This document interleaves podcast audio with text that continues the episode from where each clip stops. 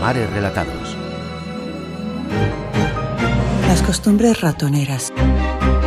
En este programa de los mares relatados que tantos espacios lleva, no hemos hablado aún de unos de los habitantes de los barcos con que tienen que convivir, malvivir eh, las tripulaciones que más problemas han causado a los navegantes, que son los roedores. En la carta sobre las costumbres ratoneras que dirige el capitán de navío Zenander Forud a su amigo el doctor Scherler, le dice,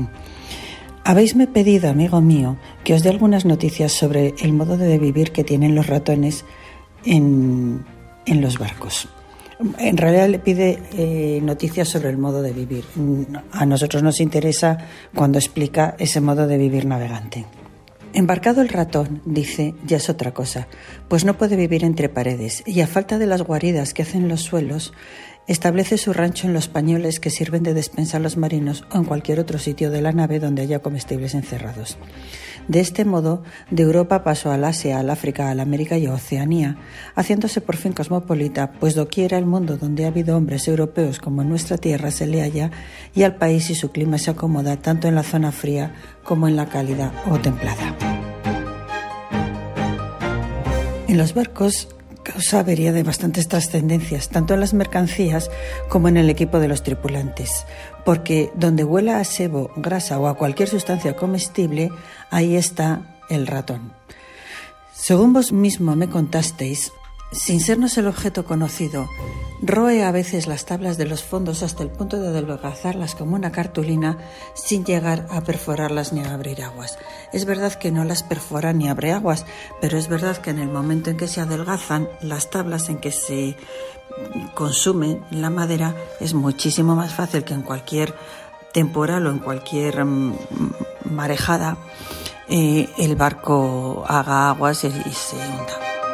Respecto al mus de cumanus, que sería una rata, dice, el mus de cumanus de Palas es de la India Oriental y de la Persia, y su introducción en Europa solo data del año 1727, debiéndose tal regalo a los ingleses, cuya marina lo importó con los cargamentos de especies. Resulta amigo mío, le dice, de estos datos que como de lo bueno que sois, los marinos portadores, también de lo malo os debemos no poca parte. Y si plata, oro, perlas y diamantes nos trajisteis algunas veces de allende los mares, otras nos allegasteis el tifus, la peste, la peste del Levante, el colera morbo, el colera morbo que era de Asia, la viruela, las chinches correderas, los piojos de los negros, las ratas indospersas y americanas, y por postre, hace poco, la peste de las viñas y la filosera. Los ratos y decumanos también son ratas que afectan a las costas y pululan en los puertos de gran tráfico, donde tantos desperdicios de los ranchos se echan de las naves a la mar y ellas aprovechan, sigue contando, viéndoselas pasar nadando de un buque a otro y embarcarse por las cadenas y cables de las áncoras.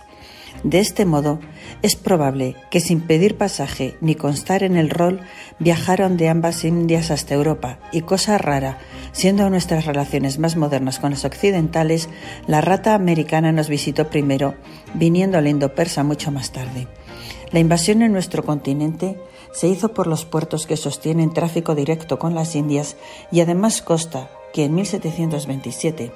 la rata de Cúmana entraba por Astrakhan en la Rusia al mismo tiempo que traída por mar desembarcaba en la Gran Bretaña. Es mm, evidente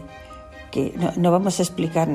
todos, no, no voy a seguir con las descripciones que en esta larguísima carta se hacen de los roedores embarcados y de cómo transmigran eh, transitan de una parte a otra y como hay una migración de roedores. Pero creo que estas pocas líneas que, que hemos leído son suficientes para hacernos a la idea de esto que dice el escritor, que por mar viene todo lo malo, pero por mar vino también todo lo bueno y toda la cultura y todos los intercambios y, la vida entera. Beatriz Sanz Alonso, Departamento de Historia y Cultura Naval, Radio 5 Todo Noticias.